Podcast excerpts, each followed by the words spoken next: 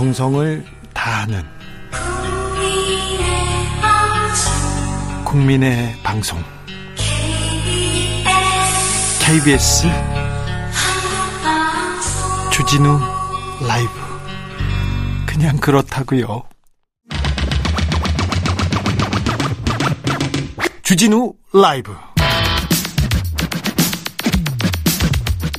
이번에는 힌남노 태풍의 길목에 나가 있는 제주, 제주에 나가 있는 케이비에스 민소영 기자 불러보겠습니다. 안녕하세요. 예, 안녕하세요. 네, 현재 상황 어떻습니까? 예, 제주에는 오늘도 종일 강한 비바람이 몰아쳤다 그쳤다를 지금 반복을 하고 있습니다. 예, 길목, 태풍의 길목인 제주 전 해상과 육상이 오늘 아침부터 태풍 경보가 지금 내려진 상태고요. 네. 비바람이 강해지면서 태풍이 점차 다가오고 있음을 서서히 느낄 수가 있는데, 오늘도 많은 비랑 강한 바람 영향으로 일일구에도 안전조치 신고가 오늘까지 칠십 건 넘게 접수가 된 상태입니다. 벌써요? 벌써 주택과 도로 침수 피해 지금 어, 보고되고 있습니까? 예, 그렇습니다. 뭐 아시다시피 제주가 서울보다 면적이 약 세 배 정도 더 넓습니다. 그래서 네. 뭐 같은 제주도에 있다고 해도 동서남북 또 지역마다 또 산지, 중산간, 해안가마다 약간의 기상 상황의 편차는 있긴 한데요. 네. 일단 뭐 제가 있는 제주 시내 같은 경우에는 뭐 지금 유리창 밖으로 뭐 창밖에 좀 비가 좀 쏟아지다가 지금 조금 소강 상태긴 한데, 네. 어제 같은 경우에 제주 남서쪽 대정읍 쪽에 지금 비가 많이 내려서 침수 피해가 조금 있었습니다. 어제 같은 경우에는 어 지금 주택, 도로 네, 이런 거 하수도가 막혔다는 신고 정도가 한 사십 건 정도 어제까지 이제 접수가 됐었는데, 네. 이 가운데는 주택에 뭐 팔십 대 여성분들이 여성이 뭐 갇혔다든지 장애인분이 고립이 됐다가 네. 일일구에 구조된 사례도 있었습니다. 그리고 오늘도 뭐 제주 시내뿐만이 아니라 각지에서 폭우로 도로가 갑자기 물이 불어나면서 차량이 시동이 꺼졌다, 운전자가 고립되는 이런 사고들도 있다라는데, 다행히 무사히 구조가 되어서 인명피해는 없었고요. 서귀포에서 예. 저기 줄에 묶여서 고립된 소, 코만 보이던 소 안전하게 대피됐다고 하는데, 아이고, 예. 나 저는 그 사진 보니까 너무 가슴이 아프더라고요. 예, 그곳이 어제 제가 아까 말씀드렸던 이 하루에 지금 이백 밀리미터 넘게 폭우가 쏟아져서 갑자기 침수가 잇따랐던 서귀포시 대정읍 일대였는데, 네. 뭐 다행히도 그 귀한 생명이 또 구조를 돼서 구조가 되어서 다행입니다. 다행이었지만 또 예, 한편으로는 또 이 자연의 또 이 위력, 위력 앞에 저희가 좀 또 무력감을 느끼는 이런 순간이기도 했습니다. 민소영 기자님, 저 파도 상황 궁금합니다. 파도 간조, 만조 겹쳐가지고 해일 피해도 걱정이다, 이런 뉴스도 봤는데요. 예, 그렇습니다. 저희도 오늘 뭐 내내 재난 방송 하면서 저희 뭐 재난 감시 씨씨티비 그리고 또 이제 제보 보내주시는 이제 이런 많은 영상들을 보면서 현장을 계속 실시간 체크를 하고 있는데요. 네. 지금 딱 봐도 해안가에 높은 파도가 계속 하얗게 거품을 일으키면서 방파제를 넘어서 밀려 들어오는 것들이 각 해안가에서 지금 관측이 되고 있습니다. 특히 뭐 저지대 도로 같은 경우에는 이 파도가 칠 때마다 물이 잠기기도 하는 이런 모습인데요. 이번 태풍이 무엇보다 지금 우려가 큰 이유가 만조 시간과 지금 태풍 내습이 겹친다는 건데, 네. 안 그래도 높은 물결이 있는데 만조까지 겹치면 해안가 저지대를 중심으로 침수 가능성이 커서 대피를 좀 해달라고 지금 요청이 들어가 있는 상태입니다. 태풍 온다 그러면 꼭 파도 보러 나가자, 바닷가 보러 나가자, 그런 사람들 꼭 있어요. 이거 하면 안 되죠. 오늘도 조금 저희가 지금 아직 신고 지금 정확히 확인이 안 된 상황인데, 지금 물놀이를 하다가 지금 적발되는 분들이 있다고 해서 지금 기자들이 지금 취재를 하고 있는 상황인데요. 네. 꼭 이 높은 파도의 이 스릴을 느끼시려고 하는 위험천만한 분들이 계셔가지고 네. 꼭 이제 귀한 생명을 허투루 쓰시는 자, 경우 태, 없도록. 태풍이 오고 있습니다. 주민들이나 주민들 이렇게 안전을 위해서 가장 필요한 것은 뭔가요? 네, 뭐 지금 태풍 관련해서 이렇게 안전수칙 지켜주세요, 여러 가지로 또 안내하고 또 방송하고 있는데요. 네. 네, 이번 태풍 같은 경우에는 저지대 침수 가능성, 해안가 이런 이쪽에 지금 많이 걱정들이 지금 몰리고 있어서 네. 무엇보다 이제 안전한 곳으로 미리 대피를 하시고 또 네, 지주와 생명을 이제 네, 구하는 이제 이런 안전수칙에 따르는 것이 가장 무엇보다 중요하겠죠. 그리고 네, 또 특히 제주살이 단기간 거주하시는 분들 중에 해안가 머무시는 분들이 많이 계세요. 이런 분들이 예. 어, 저 대피해야 되나요? 이런 질문들을 많이 올리시더라고요. 네. 일단은 뭐 지금도 방파제를 넘어서 파도가 넘어오는 모습들이 관측이 되는 만큼 미리 사전에 안전한 곳으로 피해서 네. 네, 네 계시는 곳이 좋겠습니다. 자, 뭐 판단이 잘 안 서면 케이비에스 일 라디오 듣고 계시면 저희가 자세하게 알려드립니다. 제주에 태풍이요 근접하고 있지 않습니까? 예, 그렇습니다. 자, 언제가 고비입니까? 언제까지 조심해야 됩니까? 예, 지금 기상청이 줄곧 예보를 하기로는 오늘 이제 밤과 새벽 사이에 제주와 가장 근접할 것이라고 예보가 되고 있습니다. 네. 현재 지금 대지포, 서귀포 남서쪽 먼바다에 지금 태풍이 올라오고 굉장히 빠른 속도로 올라오고 있는데요. 오늘 늦은 밤부터 내일 새벽 사이에 서귀포시 동쪽 해상을 네, 지치면서 제주랑 가장 가까울 것이다. 그래서 네, 비바람이 가장 거셀 테니 이 시간에는 되도록 외출 삼가달라고 지금 기상청이 거듭 요청을 하고 있습니다. 알겠습니다. 고생 많으신데 더 고생해 주십시오. 네, 감사합니다. 제주에서 케이비에스 민소영 기자가 알려드렸습니다. 아, 태풍 대비는 어떻게 하지? 피해가 발생했을 때 대피는 어떻게 하지? 이렇게 궁금해하시는 분 있습니다. 많은데요. 자세히 좀 알아보도록 하겠습니다. 물어보겠습니다. 김학수 국립재난안전연구원 시설연구관 연결돼 있습니다. 안녕하세요. 네, 안녕하세요. 자, 힌남노가 이렇게 오고 있습니다. 힌남노가 다른 태풍보다 위력이 셉니까? 어느 정도 됩니까? 어, 이번 그 태풍은 중심기압이 구백오십 헥토파스칼이고요. 최대 풍속이 초속 사십오 미터가 넘는 매우 강한, 어, 세력을 가지고 있습니다. 태풍 반경이 사백 킬로미터에 달하기 때문에 한반도 전역이, 어, 태풍 영향권에 들어갈 것으로 예측이 되고 있고요. 지역에 따라 시간당 오십에서 백 밀리미터에 달하는 많은 비가, 어, 내릴 것으로 보입니다. 어, 이번 태풍은 이동 경로와 강도면에서 이천삼 년 어, 매미와 어, 자주 비교가 되고 있는데요. 이동 경로는 이번 태풍과 매미, 매미가 상당히 유사합니다. 그리고 강도면에서는 어, 매미는 상륙 당시 중심기압이 구백오십사 헥토파스칼이었고 어, 최대 풍속이 초속 사십 미터로 이번 태풍보다는 조금 작으나 이 또한 강한 태풍으로 분류되었었는데요. 네.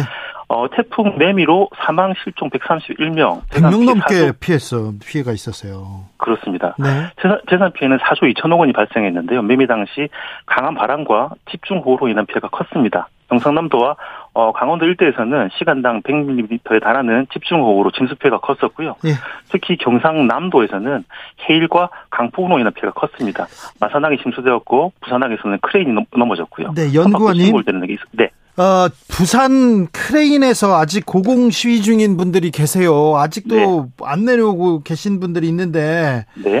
아, 지난 매미 때, 매미 때는 크레인이 막 무너졌잖아요. 그렇습니다. 어, 이거 그, 그 걱정인데요.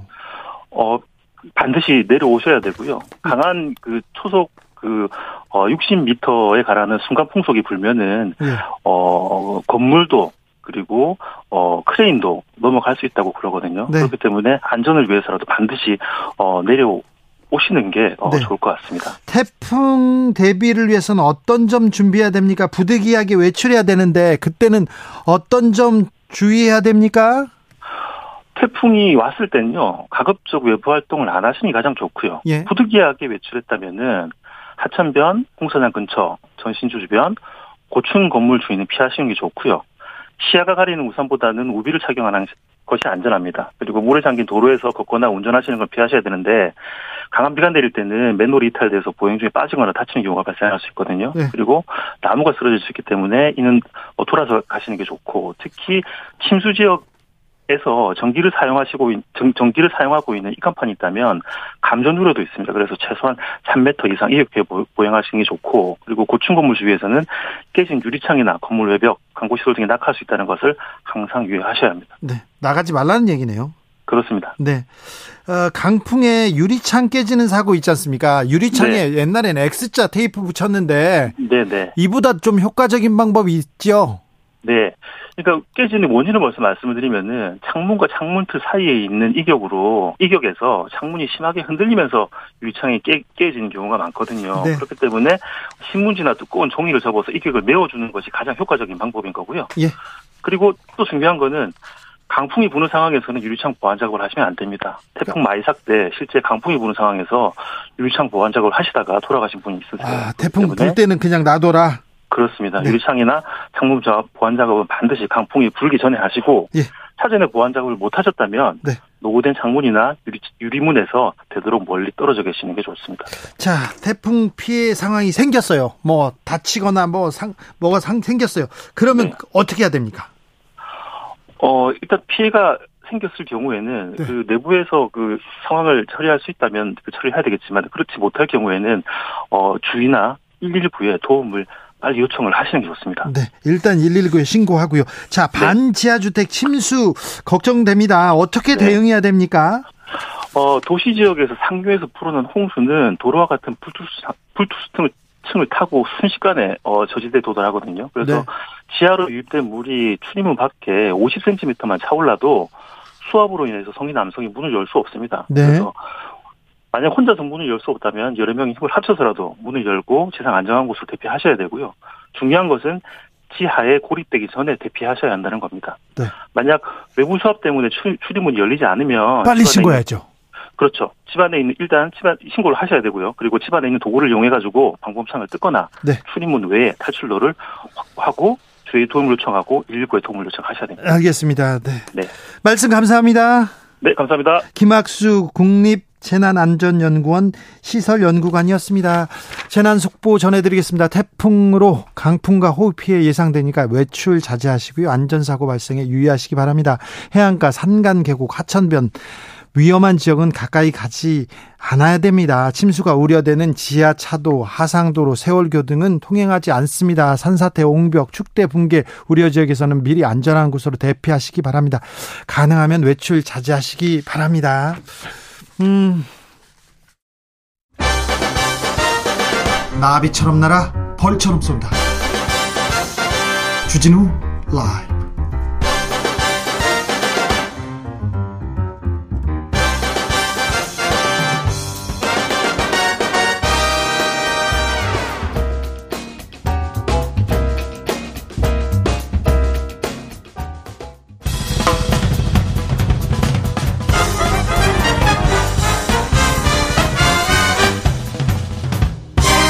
훅 인터뷰. 모두를 위한, 모두를 향한, 모두의 궁금증 훅 인터뷰. 오늘도 많은 일이 있습니다. 참 태풍통에도 말입니다. 국민의힘은 오늘 새 비대위 출범을 앞두고 비대위원 총사퇴했습니다. 새 비대위로 간다고 합니다. 민주당에서는 윤석열 대통령 고발했습니다. 아, 정치권의 태풍은 언제쯤 멈출지 국민의힘 허은아 의원과 이야기 나눠보겠습니다. 안녕하세요. 네, 안녕하세요. 네, 허은아입니다. 네, 고생 많으십니다. 네. 네. 아, 저희보다 국민들께서 너무 고생이 많으시고 태풍 네. 피해가 없었으면 좋겠습니다. 그러니까요. 네. 네. 태풍 걱정인데 네. 국민들이 국민의힘 걱정합니다. 그 부분이 가장 죄송한 부분입니다. 네. 네, 국민들 걱정을 저희가 덜어드려야 되는데 국민들께서 저희 당 뿐만 아니라 네. 또 야당도 걱정해 주시고 정치권을 너무 걱정해 주셔서 그렇죠. 빨리 해결이 됐으면 좋겠습니다. 네. 국민의힘에서는 오늘 새로운 비대위를 위해서 당원 고쳤고, 고쳤고 비대위원들이 총사퇴했어요. 네. 그러면 이제 어떻게 되는 겁니까? 어, 뭐 새로운 비대위가 출범하게 될 것 같습니다. 추석 전에. 추석 전에요? 네. 비대위 출범하면 만장일치로 이렇게 결론이 났습니까?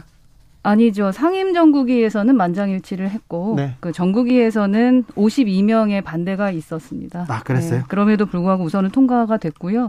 저는 개인적으로는 뭐 의총에서는 그 새로운 비대위 전환 그리고 새 당원 개정안에 대해서 분명하게 반대를 했고 지금도 마찬가지고요.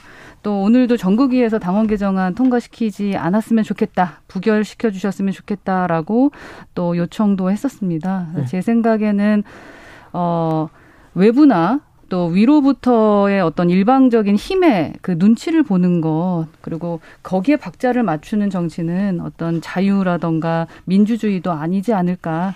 보수가 가야 할 길이 아닌 것 같다라고 생각해서 그러한 반대를 했는데요. 지금 뭐 국민의힘이 국민의 뜻을 제대로 헤아리고 있는 것인지 혹은 또 외면하고 있는 것인지 뭐 그 부분은 국민들께서 답을 주실 것 같고 여하튼 너무 좀 안타까운 상황이고 제일 여당이고 또 우리 보수당으로서 공당입니다. 그 공당으로서의 역할을 어, 앞으로 잘해 나가야 된다고 생각합니다. 이준석 대표 어제 대구에서 대구가 죽비를 들어야 이렇게 외치고 있는데 이 부분은 어떻게 당에서는 어떻게 봅니까? 음, 당에서는 뭐 긍정적으로 보고 있지는 않습니다. 네. 예. 그러나 대... 음. 네, 말씀하십시오. 의원님은 어떻게 보십니까? 저는 뭐 자유롭게 본인의 이야기를 할 수 있다라고 예. 생각을 하고요. 특히 그 보수 정치의 심장인 대구에서 네. 그리고 또 김광석이라는 분이 상징이 있지 않겠습니까? 네. 자유라던가 저항 그리고 서민의 삶을 좀 상징하시는 분이신데 그러한 곳에서 본인이 말씀하시고 싶은 메시지를 냈다라고 생각을 하고 있습니다. 예, 주호영 의원이 새 비대위원장이 됩니까?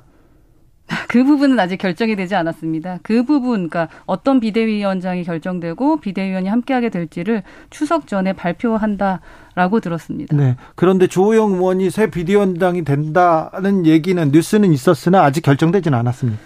만약 그렇게 된다 그러면 네. 사실은 이제 보수 언론사에서조차도 도로 뭐뭐뭐, 기승적 뭐뭐뭐 네. 이렇게 이야기하고 있고 또 산업화 민주화 다음이 저주라냐라고 혹독한 비판을 지금 하고 있습니다. 그래서 만약에 그렇게 된다면 국민들께서 뭐 어떻게 이해해야 됩니까? 네, 지금까지 도대체 뭐 한 거냐라는 네. 생각을 할 것 같고 결국 뭐 국민의 밥그릇이 아니라 너희의 밥그릇 싸움 한 거냐라고 한탄하실 수 있기 때문에 그러한 결과가 나오진 않지 않을까 하고 저 개인적으로는 생각합니다. 네. 예. 권성동 원내대표는 어떻게 됩니까? 권성동 원내대표의 거치도 예. 우선 비대위 출범이 되고 나면 말씀하시겠다고 했거든요. 네, 그러니까. 저희는 뭐 사퇴하신다라고 어, 생각하고 있습니다. 그러나 그 시기가 예. 좀 애매한 것 같긴 합니다. 네. 시기가 왜 애매할까요? 그 사퇴 시기라는 게 국민들께서 생각하셨을 때 받아들일 수 있었던 시점이 있었다라고 그렇죠. 생각하는데 네. 지금 이미 좀 지난 것이 아닌가. 네. 그래서 그 부분이 조금 아쉽고 그 사퇴에 대한 진정성을 얼마나 믿어주실지에 대한 부분도 있고 사실 아직은 사퇴에 대해서 말씀하신 부분이 아니기 때문에 그렇죠. 그 부분도 지금 이야기하는 것은 좀 빠른 듯합니다. 음, 새 비대위가 출범하면 윤핵관들은 조금 뒤로 이렇게 물러섭니까? 윤핵관들이 좀 뒤로 물러서 주십사 하고 네. 여러 어, 군데에서 이야기하고 있으니까 네. 그렇게 하시지 않을까 싶고요. 뭐 장재원 의원도 지금 게시판에 그렇게 글, 그 페이스북에 글을 올렸고 대부분 그렇게 한다고 하니 예. 어, 그렇게 되지 않겠습니까? 네. 이준석 전 대표는 또 윤리에서 추가 징계 받을까요? 추가 징계를 할 것 같다라고 말은 하고 있습니다만 근데 저는 그렇게 되지 않는 것이 정상이다라고 생각을 합니다. 그 보수의 가치에서 가장 핵심적인 것이 자유와 정의입니다. 예. 뭐 타인의 자유를 침해하는 것까지는 허용되지 않는 것이 자유의 한계가 있습니다만 네. 내부의 일에 대한 비판의 자유마저도 과도하게 해석을 해서 또 그걸 억제하고 자유 그 자체를 부정하는 것은 정의롭지 못하다라고 네. 저는 생각을 하고 그래서 이준석 대표에 대한 징계 논의에 대해서는 뭐 자유와 정의라는 보수의 핵심 가치를 잊어서는 안 되기 때문에 그 부분에 대해서 윤리위가 생각할 거라고 생각합니다. 네. 소신을 말하는 정치인 허은아 의원이 오셨으니까 이것저것 다 물어보겠습니다. 아, 상당히 빠르게 막 진도가 네. 나가네요. 네, 이것저것 좀 대본하고는 전혀 상관이 없기 때문에 안 보셔도 됩니다. 그냥 물어볼게요. 아, 어디서 자, 뭘 찾아야 되나 지금 고민 중입니다. 찾지 마세요. 찾지 마세요. 어, 추석 추석 밥상에는 차례상에는 어떤 정치적인 이슈가 올라갈까 이 얘기가 올라갈까 저 얘기가 올라갈까 어떤 얘기가를 올릴까 이런 고민이 있을 텐데 아무래도 윤석열 대통령의 지지부진한 지지율 얘기가 나올 수밖에 없을 것 같아요. 왜 이렇게 지지율이 낮을까요? 인기가 없을까요? 지지율이 낮은 것은 뭐 어, 윤석열 대통령 스스로의 어, 잘못도 있을 것이고 네. 그리고 옆에서 보자 하는 분들의 잘못도 있을 것이고 또한 국민의힘의 잘못도 있고 어, 더불어민주당의 잘못도 있겠죠. 정치하는 네. 사람들이 잘못해서 아니겠습니까? 저희가 잘해야죠. 네. 어떤 점을 보완하면 좀 나아질까요?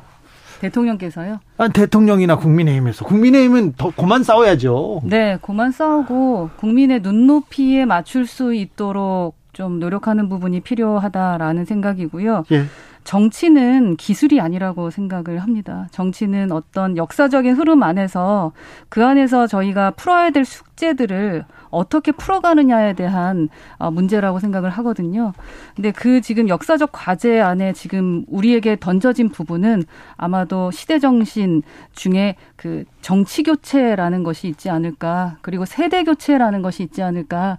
저는 그래서 추석 밥상 안에 그러한 논의들이 좀 됐으면 좋겠다라는 생각을 합니다. 그 부분에 대해서 우리 대통령께서도 한번 생각해 주셨으면 좋겠다. 네. 그 정치 교체 안에는 네. 국민의 눈높이, 민심을 이길 수 없다. 네. 장기판 안, 장기판 안에 우리는 장기알일 뿐이고 네. 그 알을 두시는 분들은 바둑을 두시고 장기를 두시는 분들은 국민이다. 국민이시다. 네. 예, 그게 이제 정말 이 체감할 수 있는 데까지 왔다. 라고 우리는 좀 생각을 해봐야 될 것 같습니다. 국민의 눈높이, 국민의 상식 원칙과 원칙만 따라가면 되는데 그게 정치권은 그렇게 어려운 것 같습니다. 이번 추석 밥상에 또 이것도 올라갈 것 같습니다. 김건희 특검법. 네. 그리고 이재명 특검, 쌍특검도 나왔습니다. 오늘 민주당에서 윤석열 대통령 고발했습니다. 자, 네. 어떻게 보십니까? 윤석열 대통령을 고발한 부분에 대해서는 그거는 조금 도를 지나쳤다라고 저는 생각을 합니다. 왜요? 예, 지금 굳이 그렇게 할 필요가 있었습니까? 우선 소환조사에 응하라라고 얘기했던 부분인데 그 소환조사 얘기가 나오자마자 갑자기 무슨 특검 얘기 나오고 네. 이제는 윤석열 대통령까지 그렇게 그 추석 밥상머리 위에 올리겠다라고 하시는 것은 저는 조금 과하다라는 생각이 듭니다. 김건희 특검법도 과하다고 보십니까? 김건희 특검법은 국감 때 진행하시면 되는 부분이거든요. 네. 근데 그거를 왜 지금 얼마 안 남았습니다, 국감이. 네. 근데 왜 갑자기 특검을 하자고 하는지에 대해서는 저는 좀 이해하기가 어려워요. 그래요? 예. 제가 되게 상당히 소신 있고 좀, 예. 어, 합리적이다라는 평가를 좀 듣고 있는데요. 네. 근데 이 부분은 국감 때 송곳 검증하시고 지금 문제 삼는 부분들을 확실하게 처리하시면 될 것 같습니다. 이렇게 약간 쇼하는 것 같고 꼼수 부리는 것 같은 그러한 부분들은 좀 지양하셔야 된다. 민심이 떠나는 것은 한순간이다. 라는 생각을 하셔야 될 것 같습니다. 검찰이 이재명 민주당 대표 소환 통보했습니다. 이 부분. 어, 왜 민주당 그리고 이재명 주변만 이렇게 먼지털이 수사하느냐 이렇게 야당에선 반발하고 있는데요. 근데 그건 진짜 반발일 뿐이고 이 또한 자꾸 물타기 하시는 것 같다. 그러니까 이재명 대표가 방탄복 입으려고 대표 되시고 국회의원 되신 것 같다. 그리고 이제는 정말로 이재명의 민주당 같다라고 느끼게 되는 겁니다. 국민들께서. 왜냐하면 더 잘하실 겁니다. 하도 많이 들어서. 지금. 기본적으로 날짜가 얼마 안 남았잖아요. 선거법이요? 그래서 예, 선거법 날짜가 안 남아서 소환조사를 하는 것입니다. 그리고 정치를 하고 선거하신 분들은 누구나 다 잘 알고 가장 무서운 게 뭔지 압니다. 공직선거법 위반하는 거고 거기 중에서도 허위사실 공표가 가장 무서운 거거든요.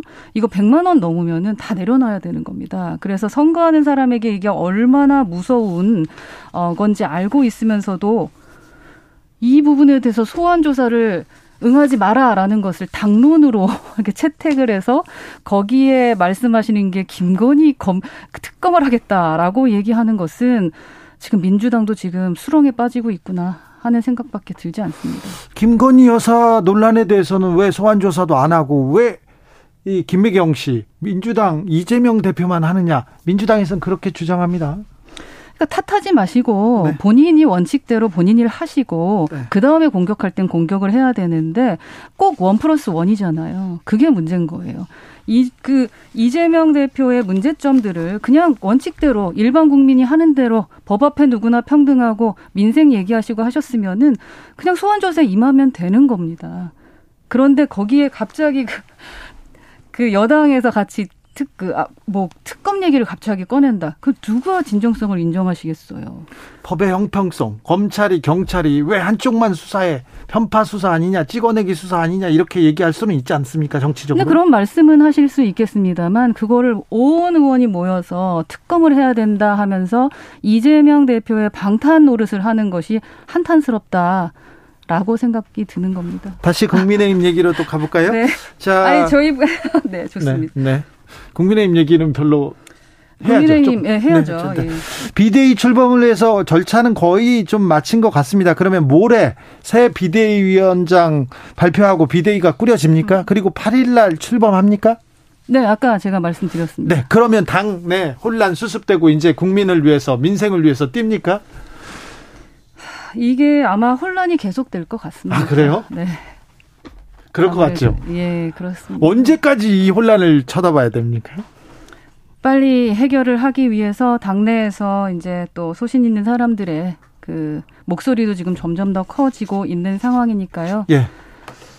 노력하겠습니다. 네. 죄송합니다. 진심으로. 어, 정치권에 이렇게 뛰어들면서 정치인이 되면서 이렇게 당내 정치, 당내 갈등에 이렇게 에너지를, 노력을, 시간을 쓰리라고는 생각하지는 못했죠. 네, 제가 아직 초선이라 사실 야당이었을 때는 함께 힘 합치고 이렇게 협치도 잘 되고 그 원팀 정신이 참 잘 이루어졌었던 것 같은데 네.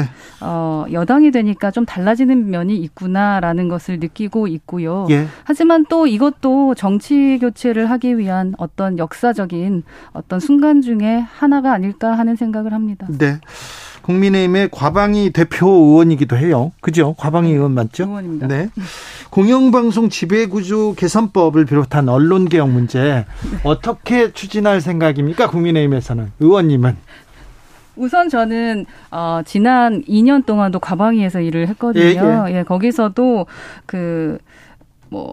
공영방송 지배구조 개선에 대한 얘기를 했었기 때문에 예. 그 부분에 그래서 대한 물어봅니다. 네, 제 생각은 바꿀 생각이 없어요. 예. 그리고 또 우리가 여당이 돼서도 또 바라봐야 될 지점들이 있을 텐데 현 정부 국정과제를 보니까 미디어의 공정성과 공공성을 확립해서 국민 신뢰를 회복하자는 것이 어, 국정과제이거든요. 네. 이 부분에 대해서는 어, 사실은 저희가 야당일 때 상당히 많은 이야기를 했는데 현, 그, 현재의 야당은 그러니까 그때 여당이었던 더불어민주당은 계속 이렇게 그 방치를 하시더라고요. 그러니까 계속 방치를 하시다가 갑자기 이제 야당이 되고 나서 한 달여 만에 방송법 개정안을 들고 나오셨어요.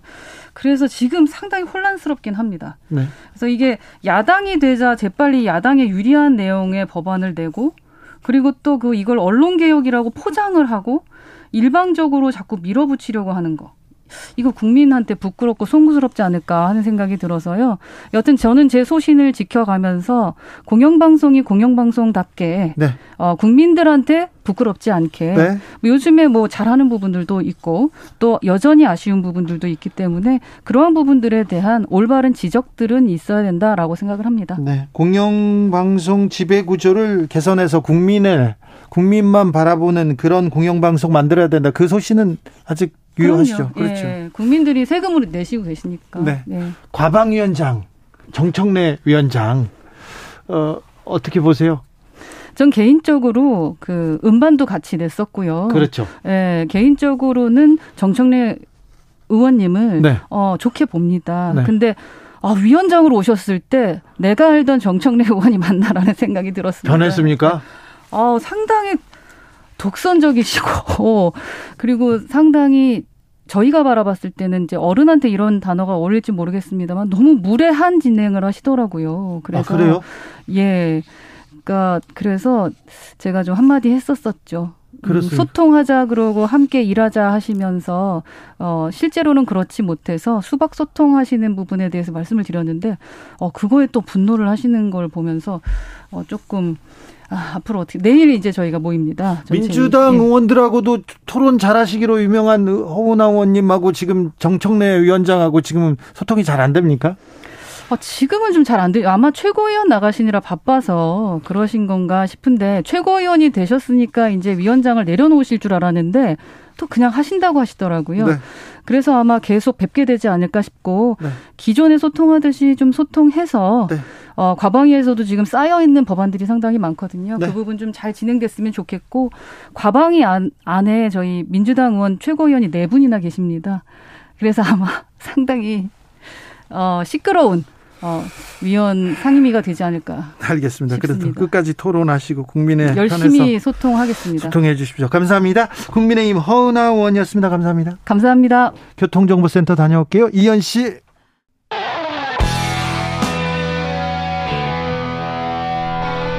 스치기만 해도 똑똑해진다. 드라이브 스루 시사 주진우 라이브.